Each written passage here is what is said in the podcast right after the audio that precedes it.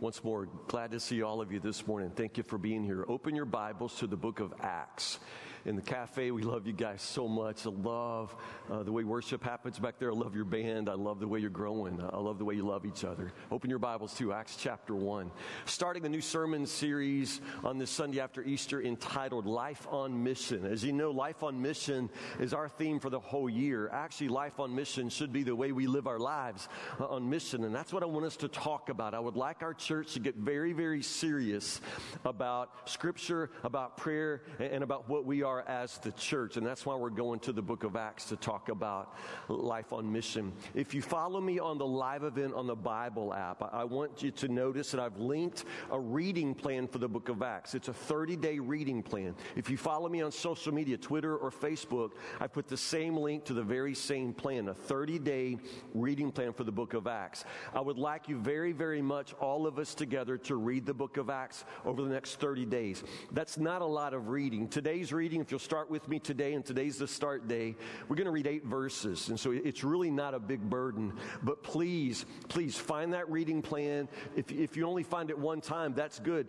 You can ask the reading plan, ask the Bible app to send you that devotion by email every day. And then those of you who will be lucky to find it the first time, it'll find you after that. It'll send you an email and you'll just read it on your email. Or you can program the Bible app to remind you to read your Bible. Uh, you would think that some of us wouldn't need that reminder, but I need that reminder sometimes. And it's very, very helpful when my phone, where the Bible is, reminds me to read, and then I can stop and, and read my devotion for the day. So please, there is a version for teenagers, there's a version for children if you're family and you want to work through with your children, and there's a version for adults. Let's read the book of Acts together. Let's start with Acts chapter 1, verse 1, and let's start right now. Read with me. Acts chapter 1, verse 1. Remember that the book of Acts is written by whom? Luke, Luke, the same Luke who wrote the Gospel of Luke, and very, very literally, Luke and Acts are part one and part two of the same book. You're supposed to sit down and read them straight through the Gospel of Luke and the book of Acts. So notice now, in the introduction to the book of Acts, Luke points you back to the first book, the Gospel. And here's how he begins. In my first book, I told you Theophilus. Theophilus is apparently the guy to whom all of this is written the Gospel of Luke and the book of Acts, a man named Theophilus. In my first book, I told you, Theophilus, about everything Jesus began to do and teach until the day he was taken up to heaven after giving his chosen apostles further instructions through the Holy Spirit. During the 40 days after he suffered and died, he appeared to the apostles from time to time, and he proved to them in many ways that he was actually alive. And he talked to them about the kingdom of God. Once, when he was eating with them, he commanded them, Do not leave Jerusalem until the Father sends you the gift he promised, as I told you before. John baptized with water, but in just a few days, you will be baptized with the Holy Spirit. So when the apostles were with Jesus, they kept asking him, Lord, has the time come for you to free Israel and restore our kingdom? Jesus replied, The Father alone has the authority to set those dates and times, and they are not for you to know. But you will receive power when the Holy Spirit comes upon you, and you will be my witnesses, telling people about me everywhere in Jerusalem, throughout Judea, in Samaria, and to the ends of the earth. After saying this, Jesus was taken up into a cloud while they were watching, and they could no longer see him. As they strained to see him rising into heaven, two white robed men suddenly stood among them. Men of Galilee, they said, why are you standing here staring into heaven? Jesus has been taken from you into heaven, but someday he will return from heaven in the same way you saw him go. Then the apostles returned to Jerusalem from the Mount of Olives, a distance of about half a mile. When they arrived, they went to the upstairs room of the house where they were staying. Here are the names of those who were present Peter, John, James, Andrew, Philip, Thomas, Bartholomew, Matthew, James, the son of Alphaeus, Simon the Zealot, and Judas, son of James. They all met together and were constantly united in prayer along with Mary, the mother of Jesus, several other women, and the brothers of Jesus. About 120 believers were together in one place. Let's stop right there. Let's wait right there. Go back to that first verse. I had to read right past it, and I was about to bust to preach it then, but I, I managed to wait till this moment right here. In my first book, I told you, Theophilus, about everything Jesus began to do and teach. It, it's, it's an interesting word choice there, but it tells us a whole lot of what we need to know right here. In the first book, I told you about all the things that Jesus began to do and teach. That's, that's an odd way to say that. Do you see that? Because typically we would say, you know, in my first book, I told you what Jesus did. I told you what Jesus taught. You expect past tense there because it's the first book and what Jesus did, he did, and what Jesus taught, he taught. But Luke says it differently. Luke says, I told you about everything Jesus began to do and teach. So, this is how the book of Acts begins, and it's really, really critical that you see this. That, that what Jesus did in the Gospels, what, what Jesus taught in the Gospels, it, it was only the beginning. What begins with Jesus continues with the church. You have to see this. You have to understand this. What begins with Jesus now continues. Luke says, In my first book, I told you about all the things that Jesus began to do and teach. And then he rolls right into what is the rest of the story. And the rest of the story is the church. The church is the continuation of everything that Jesus began to do and teach. The church. That means us. You understand? We are the church. So when you read the book of Acts, you, have to develop this ability to read the Bible in a way that many of you are not used to reading the Bible. Many of us read the Bible as a story of things that happened then. We read the Bible as a story of people who lived back then, a story that, that can be told, but also you know that it's over, it's history. But what you have to understand is that the book of Acts is a story that, that unfolds all the way up to the moment, the, the very last moment that Luke would have known. He writes about all the significant events in the life of the church uh, uh as far as he knew. But there's no indication that those events, that the things that the church was doing and teaching ended there. It unfolds right on into history, right on into our lives. Do you see this? Do you understand this? We are living the continuation of the book of Acts. So when you read this book, when you read about this church, when you read about the things that Jesus began to do and teach, you have to develop this sort of back and forth way of reading and thinking. In other words, then is now. You understand? This is this. What they were then, we are now. It's very important that you see this. And by the way you're looking at me, I'm not sure you're seeing this yet. I'm not sure you understand that this is your story. I'm not sure that you understand what Jesus promised them is what Jesus promises us. I'm not sure that you understand what they have, we can have too. Do you understand that? Do you see that?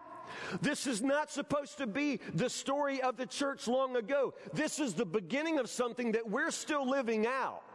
You see, in the same way that the church laid hands on Paul and Silas, or Paul and Barnabas, and sent them out into the Roman world, understand, we just laid hands on Tristan and we're sending him out. You understand? It just still unfolds. There's no difference in what they did then and what we've done today. It's the same thing. It's the very same thing. Paul and Silas go off into Asia and understand we send teams to Indonesia and we send teams into, into Central America and to Haiti. It's the same thing. So understand we can have what they had. We're supposed to have what they had. But here's the place where we tend to miss it. If we're going to have what they had, then we must do what they did. If we're going to have what they had, then we have to do what they did. So here's the thing we're going to read the book of Acts together. And in every place, we're going to stop. We're going to pay attention to what they did. We're going to do what they did. Because I don't see any other way for God to use us the way God used them. I don't see any other way for us to have what they had, for us to be what they were. Do you understand? Unless we're willing to do what they did. And honestly, they don't do anything that we don't pretend we do. We just do a whole lot more talking about it than actually doing it. I'm scared to death that I will get to the end of my life, at the end of my time with you as pastor, and I'll find out that what we followed was a, a, a really ambitious Southern Baptist church program. I want us to follow the Spirit of Jesus. I don't want to find out that, that all we did was, you know, sort of the, the, this amazing, this just amazing explosion of church busyness, but we didn't manage to become witnesses to the risen and living Christ in the, in the world. I, I want us to be the church, and, and this is where the church begins. And this is where it unfolds. You know, a lot of the times we're like Larry Walters, who was a man who lived in uh, Long Beach, California.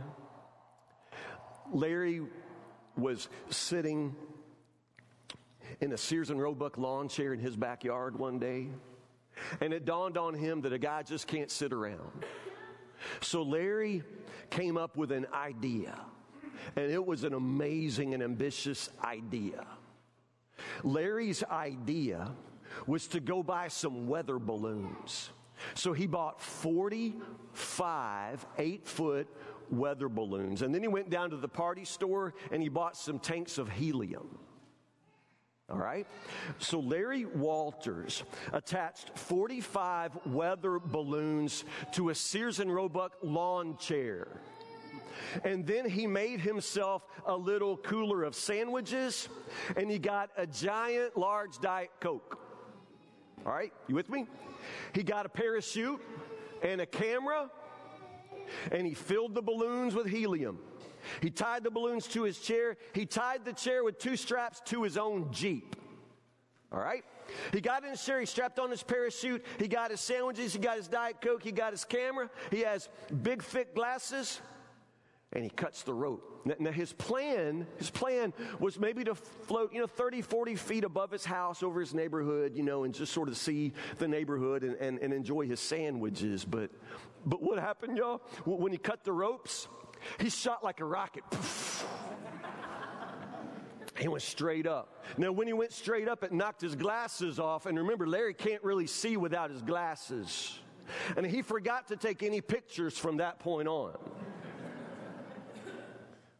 Okay, you, can't make this stuff up. Google this. Larry Walters ended up going 15,000 feet into the air. That's, that's like three miles, y'all. That's not the trip he planned. But, but he was floating. He was floating, and he was floating three miles above the earth. He had his sandwiches and his Diet Coke and his parachute on. Um, it wasn't the trip he anticipated. The first report of Larry's trip came from a TWA airline pilot. Larry, in his Sears and Roebuck lawn chair, drifted into the flight path of, of what is Los Angeles Airport. So the TWA airline pilot had to get on the radio and, and, and say that he just passed Yeah, I'm not making this up. He got on the radio and said, Ground control, I've just passed a man in a lawn chair eating a sandwich. They did. They did. He, was over the, the, the, the airline. Um, Larry brought his pellet gun because his plan was to sort of fly around until the sandwiches are gone and then start shooting balloons and come back down. But once you're three miles up, it, it takes a lot of faith to start shooting out balloons. But that's what he did. He started shooting out balloons one by one. Uh, he started coming down slowly. He, he, got hung up in power lines. There was this big blackout in, in Long Beach, California. He'd be blacked out the whole, the whole neighborhood.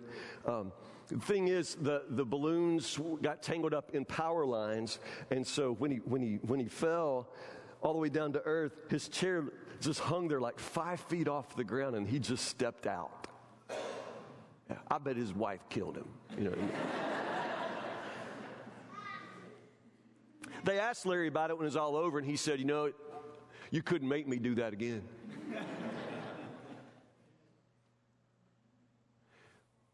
I said we're like him. I think we're a lot like Larry Walters as a church. Because, first off, Larry didn't understand the power that he had harnessed. Understand?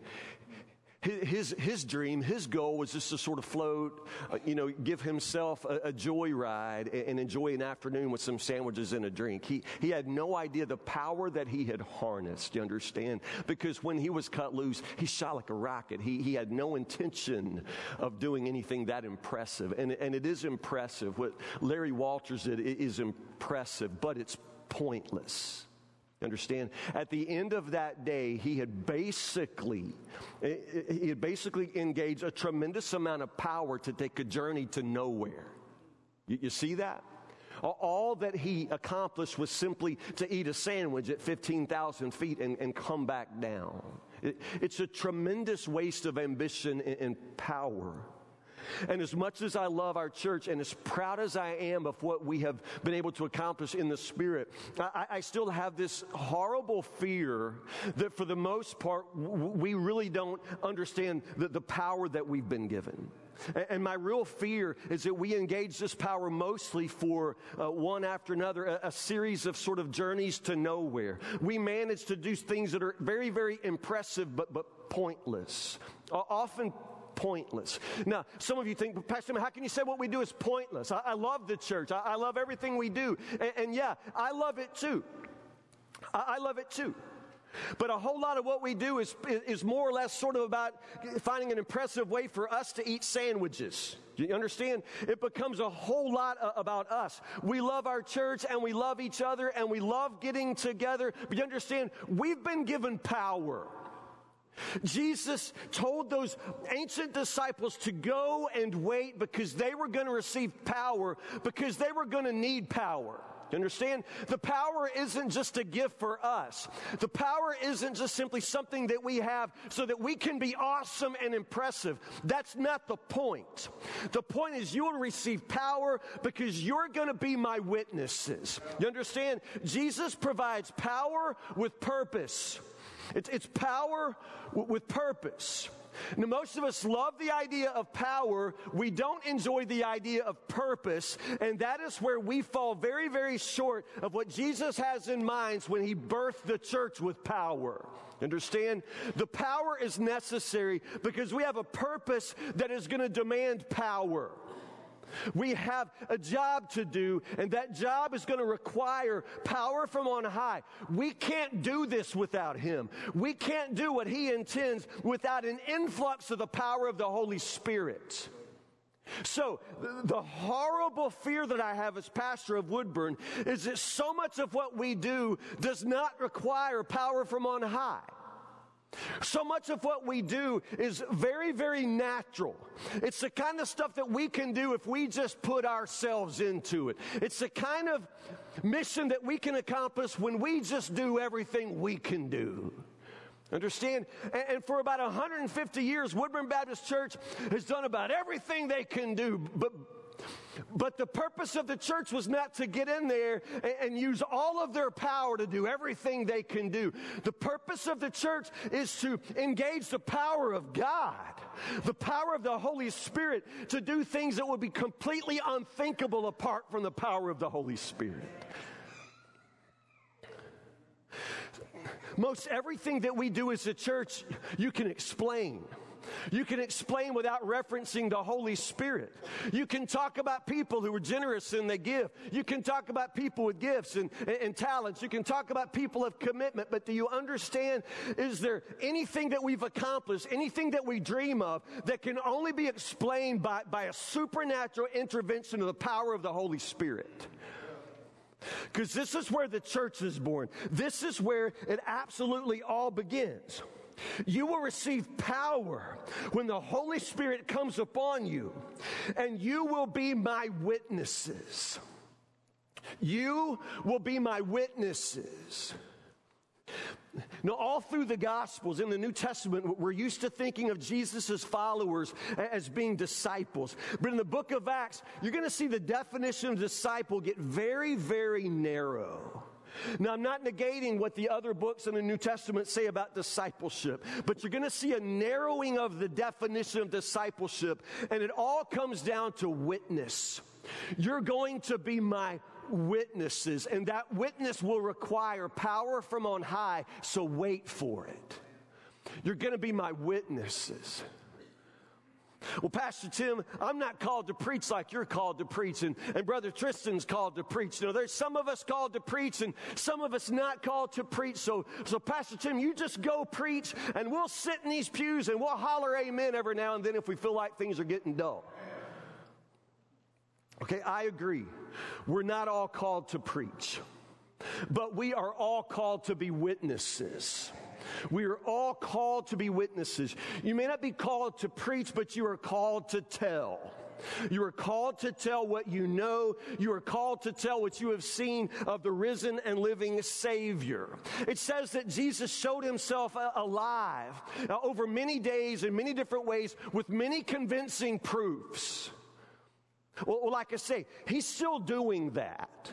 That this is that, then is now. What they were, we are now. So Jesus is still wanting to show himself alive with many convincing proofs. And guess what? You're supposed to be that living proof that he's alive.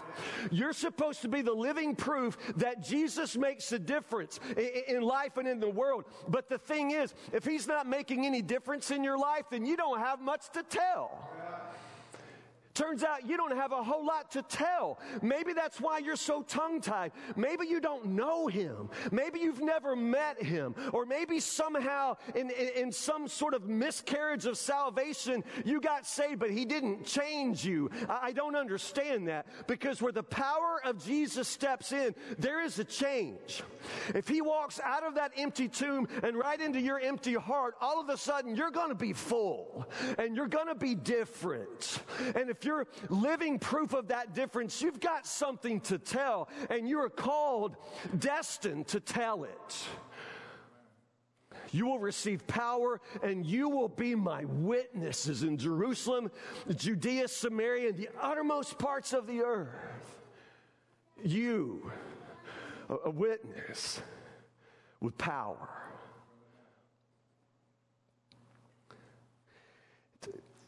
It's power with purpose.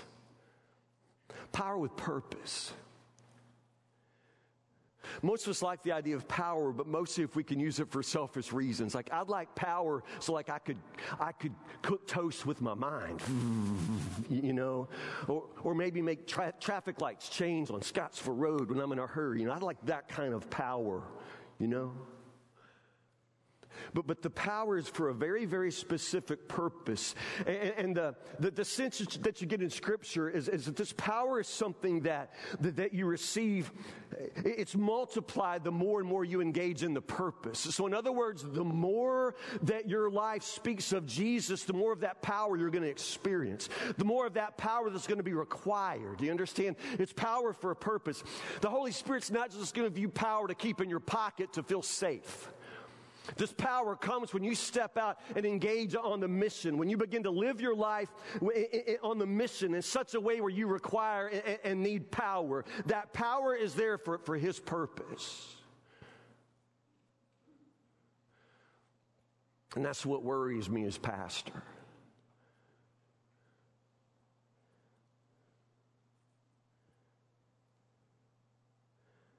We do a lot of things I don't see a lot of power in it. I take responsibility. I do. We have fun together. Man, I, I, love you guys. We have fun. We laugh. Sometimes worship's amazing. I, I love when it just catches fire. I love this morning. I, I love worshiping with you. But if our one purpose is to be witnesses, I don't see people getting saved here. I see people getting happy. I, I see lots of people going out on mission trips, even, but I don't see people getting saved. Sometimes not even our own kids. We must be the most lousy witnesses on the planet, y'all. We've been here 150 years and we haven't even won Woodburn yet. Do I need to remind y'all the size of Woodburn? The last election, there were 90 people that voted. Last Sunday on Easter, we had nearly a thousand people in this house. A thousand of us can't win 90 people if you give us 150 years. That doesn't speak well for us. Where's the power? Man, I put everything I've got into preaching. I do, y'all. I put everything I've got into it. And at the same time, my preaching lacks power. I say that because uh, I don't seem to be pointing people to Jesus. The, the point of my preaching is, is not to entertain you well and, and put it on the internet and, and get some likes on Facebook. The purpose of my preaching is to be a witness, to point people to Jesus. I don't see people coming to Jesus. That doesn't speak well for my preaching. We have one job to be witnesses. And we have all of the power of the Holy Spirit. So, where is it?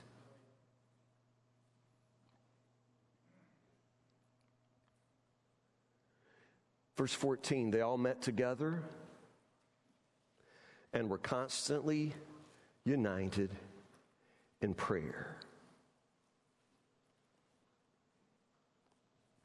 I said that if we're going to have what they had, then we're going to do what they did.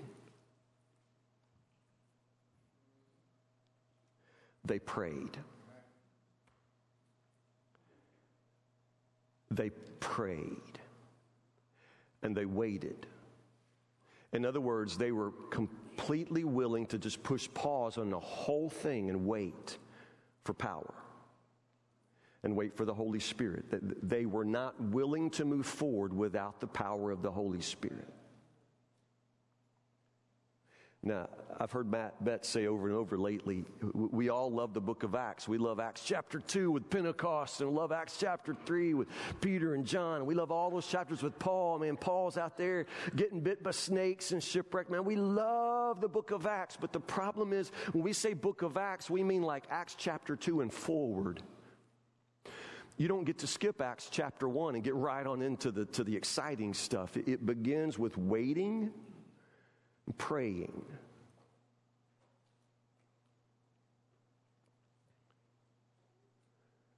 We don't wait very well around here.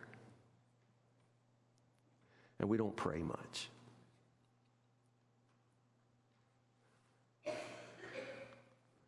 So let's start like they started. Let's push pause on the whole thing and let's just pray. I want to call this congregation to prayer. I want you to pray now. We're going to start in a minute. I want you to pray now. But I mean, really pray. I want us to pray together. I want us to pray for the church. Pray for this church. We're going to pray, first off, that we could learn to pray because I don't think we pray well. We do the same prayer over and over and over. The prayer where we say, anybody got prayer requests? And then we list every hemorrhoid in Warren County. And we pray over it. Why don't we learn to pray in such a way where we can get past just hemorrhoids? And, and, and uh, if you got hemorrhoids today, God bless you. But your hemorrhoid is not the greatest problem in the world. The problem is there's a broken world that doesn't know Jesus. It's going to hell, and we're called to be witnesses. Your hemorrhoid can wait. Everything needs to wait because we need power and we need the presence of God. So let's pray that God will first just teach us how to pray. Some of us aren't very good at it because we don't practice. So let's get back into practice. Let's pray. So, right now, every single one of you, I want you to be thinking about your prayer life and how you're about to change it because I want you to pray. I mean, become a real person of prayer like your grandma used to be. I mean, you be somebody who really prays. You. It's, it's time. It's time for me. Pray that you'll learn how to pray. Pray that all of us together will, will know how to pray. Pray that we'll be pray, patient in praying, that, that we will wait for the Spirit to lead us, to move us, and that we wouldn't be so willing to move w- without knowing that He's leading us, that He's empowering us. Pray that we'll be patient and, and that we'll know how to just wait before Him. Just pray for the presence of God. Apparently, these disciples, all they had was a promise that the Spirit was coming. So they just went into a room and they locked the doors, and all they did was pray together. They just prayed and prayed, and they prayed for that Spirit just to come. Let's do the same thing. Let's just pray for the presence of God. Let's don't pray so much that we can plant churches for Him. Let's just pray that we will know Him and that we will love Him with whole hearts. Let's just pray for His presence. That we would know His presence, that the presence of Jesus would fill this church, would fill our hearts, that we would know that presence and, and love that presence and, and live for Him. You understand? It's not what we can get from Him. It's not that He can send us out to do. All of that comes after the fact that we just simply know Him and love Him. Let's pray for His presence. And, and, let's pray for His power, His power to come so that this church will, will, will find its purpose, will recover its real sense of deep purpose. I want you to pray. Pray with me. Pray for me. It could be that this morning your small group needs to cancel everything and pray. Push pause and, and, and pray. Maybe your small group should do that together. Maybe some of you should never leave this room. Maybe this altar should fill up and stay full throughout this day. I, I don't know. My tendency is to want to want to describe it and define it and, and tell you how to do it, but but maybe my tendency is wrong. Maybe we need to let the Holy Spirit guide us. Maybe the Spirit needs to tell you how you need to pray.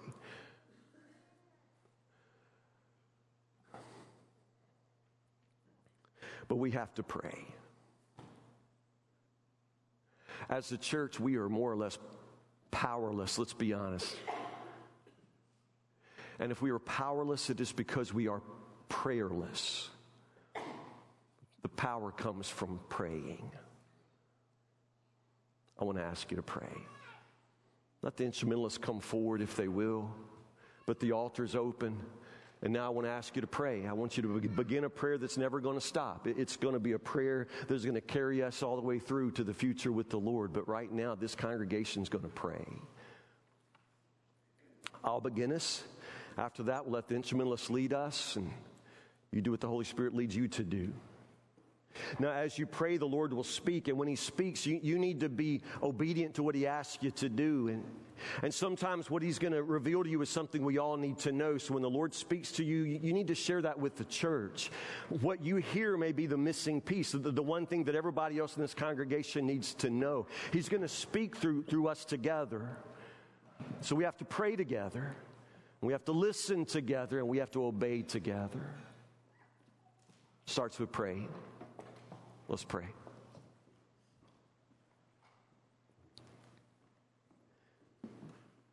God help me, in 20 years, I've done a lot of preaching.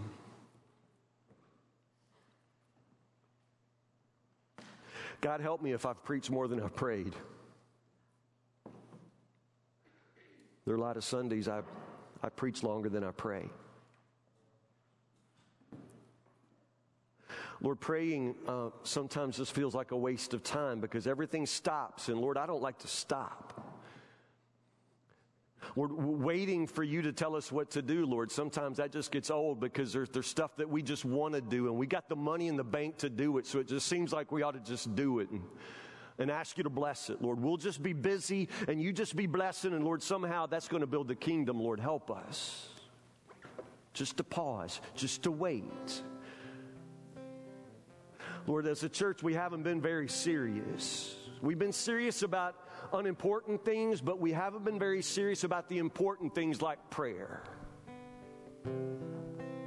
God, will you bring us to our knees? Will you bring us to our faces before you today? Will you make us able to pray? Will we make it where we just want to be in your presence? Will you give us your presence? Lord, we would love to have the rushing of wind and, and, and the rain of fire, Lord, over our heads. We would love to, to see people just break out speaking in tongues and healing and, and miracles and signs. We would love all of that. But Lord, we don't love waiting and praying. For that reason, Lord, we see nothing. Sunday after Sunday, Lord, of nothing in particular. Lord, you've given us power with purpose. And that purpose and that power, Lord, we will discover when we pray. So remake this church, Lord, starting now. Let, let, us be reborn as a church, Lord, so that we will become people of prayer. A church that prays, a church that prays first, a church that prays last, a church that never somehow leaves its knees. We pray without ceasing. Teach us to pray, Lord Jesus. Teach us to love your presence. Teach us to know your power. Teach us how to be witnesses. We pray these things in the name of Jesus, but for the sake of this church.